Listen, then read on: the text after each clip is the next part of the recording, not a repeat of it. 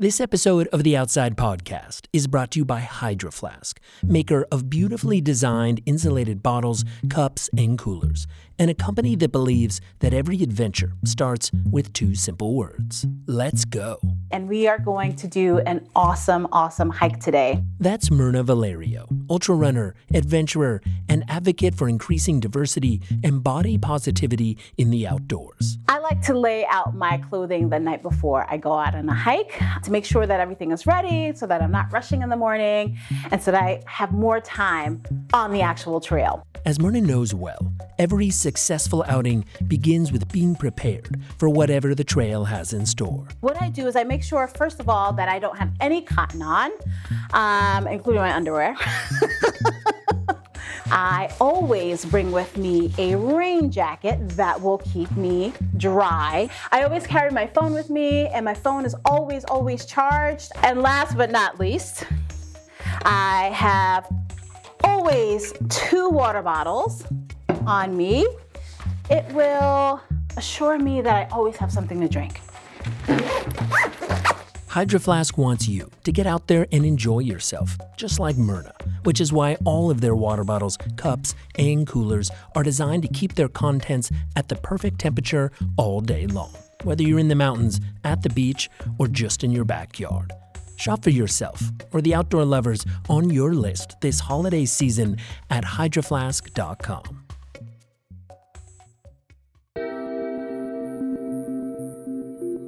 From Outside Magazine, this is the Outside Podcast.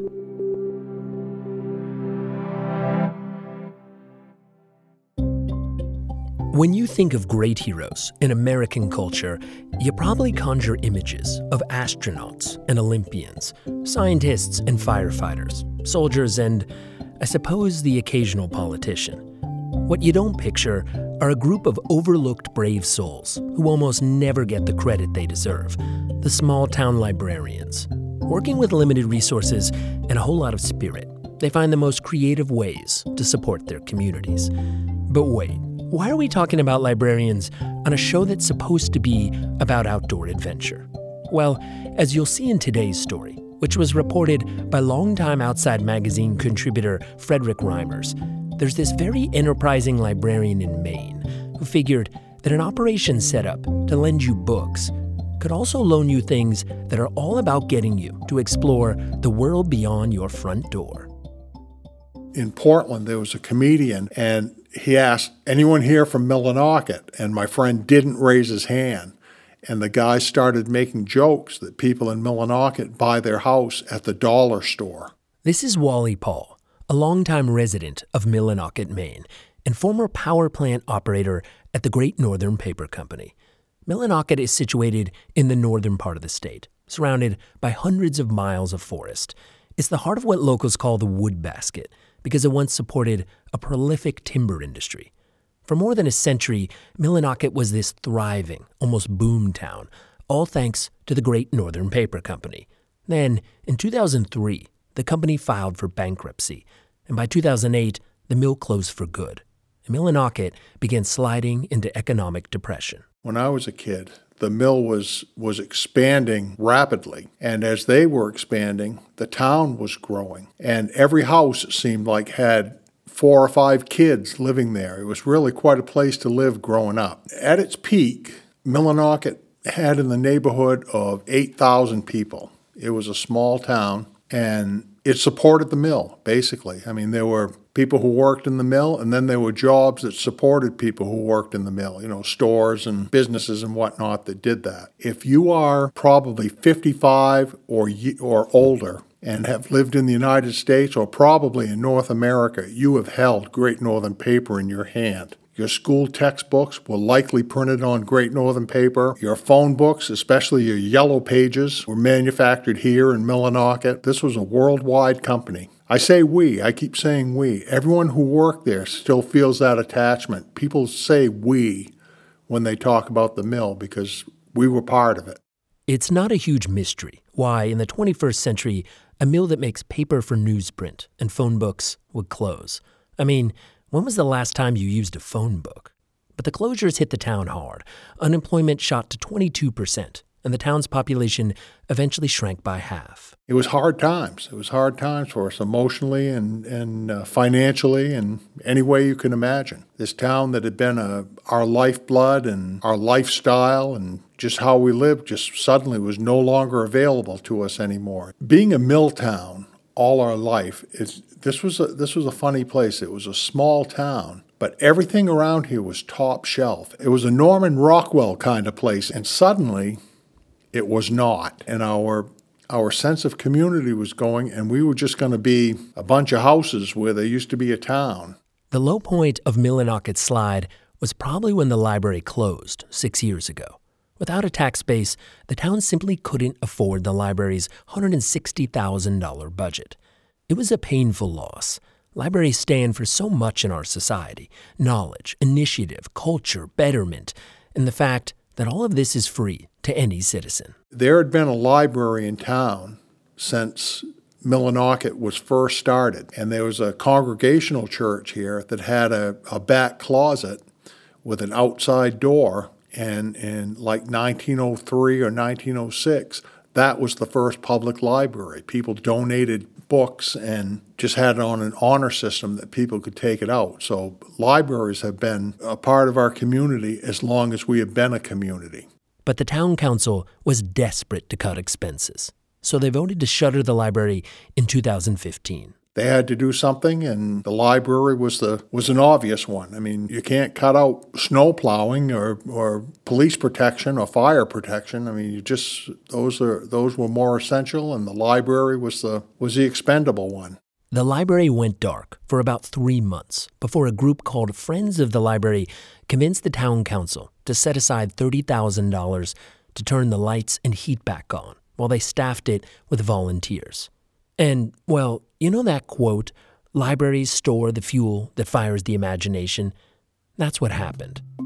There were about 30 volunteers from Millinocket working to keep the fire burning, sometimes literally. I'm not by any means the handiest guy in the town, but I was like trying to keep the furnace going, and everyone had taken on jobs that they were doing and trying to make it go. It was it was pretty tough. It was pretty depressing. So this was this was something that people could do to stop the fall, to stop the drift.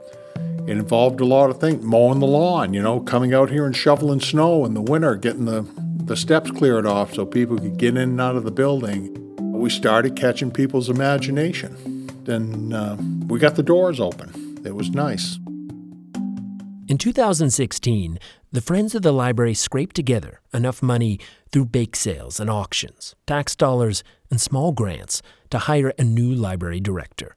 And they started reviewing applicants. At the top of the list was a young man named Matt Delaney. One of the women who had been a driver in keeping the library going, came to me and she said, If we don't hire him, I'm going to quit. I, I thought, well, that was pretty good. Matt is a great guy, and he's a he's an interesting guy in that he's the type of person who listens more than he talks. You know, I think he's more interested in knowing what you know so he can know it too, rather than telling you what he knows. Matt was this bespectacled, red bearded, thoughtful guy who was tired of being a cog in the huge Syracuse, New York library system. At the time, he was 35 years old and looking to move to a place where he could ride his bike or run on trails.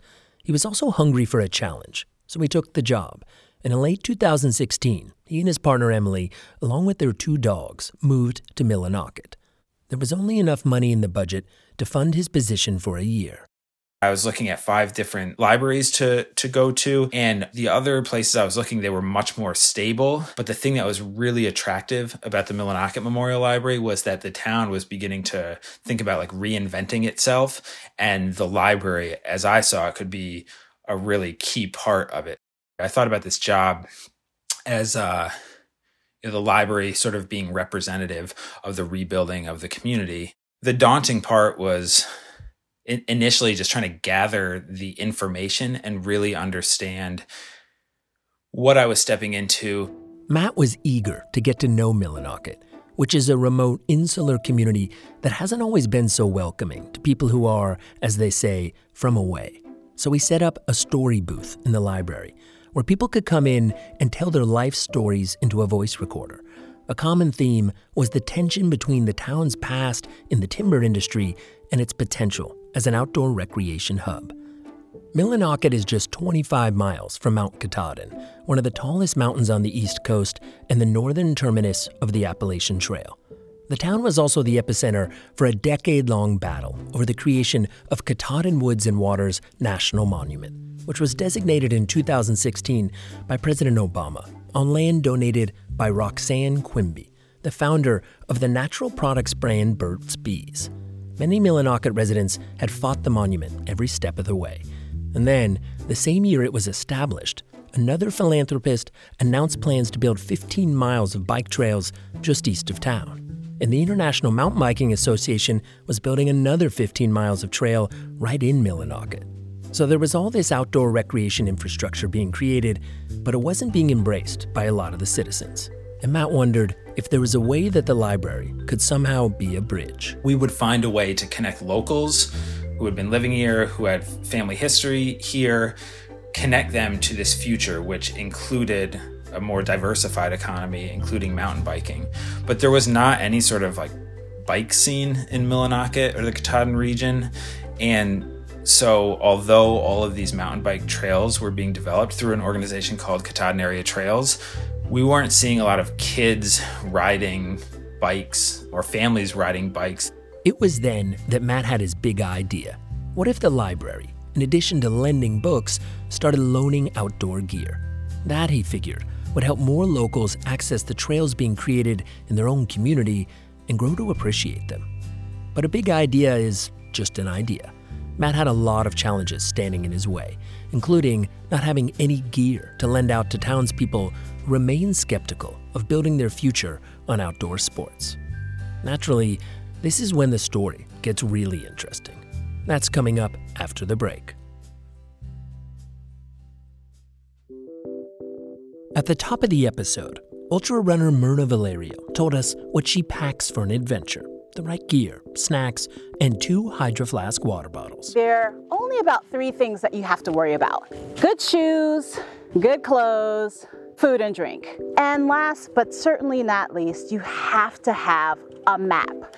Actually, that's four. Once you're out on the trail, Mirna suggests that you keep a few rules in mind. The first and probably most important rule is do not litter. And if you do see litter, pick it up, put it in your bag, put it in your pocket, and dispose of it when you get back home. Another important rule of the trail is to let faster hikers pass you by. Don't be a f***ing trail hog. but Mirna's most important rule is that everybody belongs outside. One of the biggest misconceptions about hiking or any other outdoor activity is that you have to be in a specific kind of body. But guess what? That's a lie. You can be in any body. Hydro Flask has partnered with Mirna and other inspiring outdoor professionals on a new video series called How We Go that has them sharing tips to help people of all skill levels get more out of their favorite outdoor activities. Get outside. That's all you got to do. Get outside. Don't listen to what other people have to say. Don't listen to those negative voices in your own head. Get outside. To watch episodes of How We Go on everything from mountain biking and yoga to fly fishing and bouldering, follow Hydro Flask on Instagram, YouTube, and Facebook. I'm Mirna Valerio, and this is How I Go.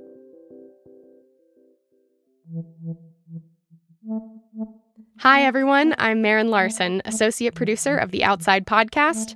And before we get back to our story, I wanted to quickly let you know about a new opportunity to travel with outside editors on epic trips to Alaska, Patagonia, Everest Base Camp, and the French Alps. We recently partnered with the outfitter Modern Adventure to create custom itineraries to these iconic destinations. And on each inaugural journey, an outside editor will join you to share campfire stories and expertise on gear, fitness, and travel trends. If you join Outside Plus now, you'll get a $200 discount off the trip price. Learn more about what we're planning and about how you can be a part of these adventures of a lifetime at outsideonline.com slash modern adventure. So there was Millinocket librarian Matt Delaney. He's in a small Maine town with burgeoning outdoor recreation resources. including 30 miles of brand new single track, but very few local riders and zero bike shops. The closest retailer of outdoor gear was an hour away in Bangor. But it just so happens that a regional nonprofit called the Outdoor Sports Institute, which helps rural communities get into human powered recreation, was looking for new ways to loan out the 29 bikes that it had. Matt figured, you know who is really good at loaning stuff out? Librarians. And so our idea was like to to set up a community gear hub or a community bike shop uh, right downtown. The one thing that we had to figure out was what was the risk of getting people on bicycles and sending them out on trails. And as it turned out, liability insurance, as you can imagine, was one of the big uh, was something that we had to take care of that was probably the biggest hurdle was trying to figure out how we could get liability insurance to protect the library when kids went out and potentially got into an accident. And so initially when we proposed this idea to our insurance agent, they were like, uh, that this isn't a public library thing. There's nothing, we don't have anything that could cover that. But Matt wouldn't give up. And eventually he convinced the insurer to cover the program. The next hurdle was finding a location. And then he had to make sure he wasn't going to upset any of the town's existing small businesses. One of the things that I had always been thinking about with the library was making sure that we didn't impose upon or take business away from any other successful operations. There was no bike shop in town. And so this felt like a space that we could kind of move into and add some service without taking any without being a competitor to any to anybody else. There were a lot of vacant storefronts and I spoke with an owner of one of these vacant storefronts I explained that right now you don't have people going through this building. Um, you have a lot of competition of other vacant storefronts. So, what if we put our gear library here and it would attract traffic and attention to this space? And in exchange, we get to operate our gear library out of this. The pitch worked, but that vacant storefront, it was a skinny little corridor that needed some love if anyone was going to come in and check out a bike. So, Matt, his partner Emily, and a volunteer bought some lumber, a couple cans of bright paint, and went to work. We put hooks in the wall. We painted a giant gear library logo on the wall in purple and turquoise, built a workbench, and within a matter of probably like two or three weekends, we put all this new energy into the space and we opened up. And so that, you know, you'd walk past this space with Christmas lights and uh, purple and turquoise paint and a bunch of tools on a pegboard and it, it drew all kinds of people in um, locals and tourists a lot of people finishing the appalachian trail. Ironically uh, we were successful enough that the building actually sold and that was why we had to leave and it's happened a couple times with the library where like we moved from the we moved from our main building when, when we did a major renovation we moved down to a restaurant called the pelletier restaurant and it was the same pitch. We'll bring a bunch of traffic and activity and attention to your space and maybe it'll sell. And that happened there too. So it feels like every place the library goes into we end up like fulfilling the promise which is somebody gets interested buys it and then we get kicked out. The gear library was cranking they expanded their catalog to paddleboards, kayaks, snowshoes, cross country skis, even a couple of pairs of ice skates. Almost all of it provided by the Outdoor Sports Institute. People were borrowing stuff almost every day. But a library that lent out gear still struck some folks as odd, and maybe not an idea that would last. At one point, this briefly included Matt's new coworker. When I started at the library back in 2018, I was the, the volunteer coordinator, mostly for our, our circulation desk volunteers. This is Diana Furukawa, who came to Millinocket right after college on a community development fellowship. Her work with volunteers was critically important because at this point, Matt was still the only library employee on the town payroll. I think probably on the first day I was working there, Matt Delaney took me down to the Gear Library space and showed me all of the bikes. And I think the connection was a little hard to make at first. I didn't understand why that was connected to the library or why it was a part of it. But I think that that very afternoon there were some teens hanging out in the space and kind of fiddling with their bikes. And I got to see him check out bikes to someone visiting the area. So I've, I've been learning a lot as, as I go. Today, Diana runs the day to day operations of the library, which is where she recorded this interview. So you might hear kids in the background checking out gear.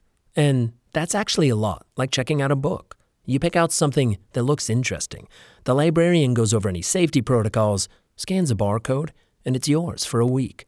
All you need is a library card. Anyone in Maine can get a Millinocket library card for free. And if they're outside of Maine, it's 20 bucks, which is still pretty good if you're going to go and rent gear in the area. You know, it's still probably cheaper to do this. There has been a lot of investment in uh, building out spectacular world class trail systems in the Katahdin region, but often locals don't utilize them because it can be prohibitively expensive to purchase fancy mountain bikes or kayaks or paddle boards. So this just gives them an opportunity to try that out and see if it might be something that is right for them. It gets them outside and moving, um, just really good, healthy fun. The Katahdin Gear Library has also begun offering tutorials and programs like bike maintenance clinics.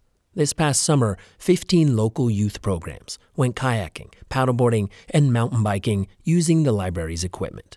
And then there are the stories that show you how all this stuff and all these people borrowing it really began to change things around Millinocket, like the guy who needed a bike for a lot more than recreation. I don't know if he had he couldn't cover the his auto insurance, so he didn't have a car and he couldn't drive, but he had to work uh, a few miles outside of town, and so he came in to borrow one of our mountain bikes, and he would use it to get to and from work every day. And he'd have to keep renewing that bike because it was his primary mode of transportation. And it turned out actually that he ended up working on trail building, you know, 15 miles outside of town. So he was able to actually connect to the trail building, the, the trail riding part of it but for him the the main benefit of the gear library was it was transportation to get to and from work a kid borrowed a bike came back to us and said the bike had been stolen. This kid I knew kind of had a rough life at home and we didn't want to like penalize him too much, but we said we'd look for the bike. As it turned out, the guy who was using the bike to commute to work I don't remember why, but he felt like personally inspired or motivated to go find it. And it had been like chopped up, parts taken, they were all around town there was a police report made. The police couldn't find it, but this guy who would ride his bike to work, he made it a personal mission to find our gear. And he found like pieces of it behind people's houses and he brought it all back in different parts. And we reassembled the bike and got it back into circulation. This man came in and wanted to check out gear. And he said to me, You know, I've never done this before. And he was pointing at a mountain bike. And I kind of assumed that he meant he'd never ridden a mountain bike before. But he kind of admitted that he'd actually never ridden a bike before. And so we got him geared up with a helmet and he was a little too big to do that thing you do with little kids where you kind of like hold on to the bike from the back. But I was keeping an eye on him and kind of spotting him with the help of one of our interns. And he did a few laps around the parking lot. I think it was pretty exhilarating for him, uh, if a little scary. I see a lot of grandparents coming in to check out gear and share with their grandkids. There are a lot of kids in this community that are at least partially raised by their grandparents, but also, you know, grandparents whose kids might be coming back to visit the region and they really want to show them something that they they did when they were younger or a special place that they used to paddle. Which brings us back to Wally, the former power plant operator at the Great Northern Paper Company, who we heard from at the start of the episode. My grandchildren, when they, they come up to visit us, we took them to the library. They got library cards. They've gone snowshoeing and definitely kayaking. We have taken out kayaks and, and used those extensively and having a real good time with it, too, I gotta say. In 2018, Matt was named Maine Librarian of the Year for his efforts at revitalizing the Millinocket Library and creating innovative programs like the gear lending operation. But as Wally explains things, Matt's ideas did more than just revive the library. There are people who come to town to get the kayaks and get the canoes and get the winter gears and the bicycle and stuff and use this natural beauty that we have claimed for ourselves for so long. And, and now we are sharing and actually seeing the benefits to, to doing that. Part of it is the economy of it, you know, for, for us. When you're in a small town that loses major industry, you wind up being a service business. So if you own a restaurant and you're part of the wait staff at that, at that restaurant, having people come in from out of town and uh, having supper and leaving tips, that's the, that's the type of thing. All the The gas station, there's always a line, frequently with about half the cars are from out of state. Our town manager, when I was on the town council, told me that when a car drove into Millinocket, it was worth $200 per person in the car per day to the economy. We were a mill town. We deliberately isolated ourselves from, from the rest of the world, and we were kind of famous for it. Now we get to join the real world, and it's people coming here to have fun. They have smiles on their face and looking to enjoy themselves, and that's who's wandering around our town now. It's, it's nice. It was kind of a miracle. These days, the Katahdin Gear Library is booming. In a town of less than 5,000 people, there are more than 2,000 library card holders, and patrons have checked out 2,500 pieces of gear since 2018. Millinocket's economy is also on the upswing. Home values are rising, and new people are moving to town to start businesses or to work remotely, drawn in part by the outdoor amenities. A $300 million data center is being built on the old mill site, using the river to cool its servers. Matt Delaney has moved on to head up a bigger library in Bar Harbor, Maine. But the Millinocket Memorial Library is in good hands with Diana. She plans to once again move the gear collection this time to a larger storefront downtown. Ultimately, she says that what happened in Millinocket is about more than getting people into healthy outdoor recreation or reviving the economy of a small town. It's about lifting up a community. This library is about the place that we're in. We want to celebrate this place and have a sense of place. It's about connecting people to resources, to tools, to enrich their lives and empower themselves.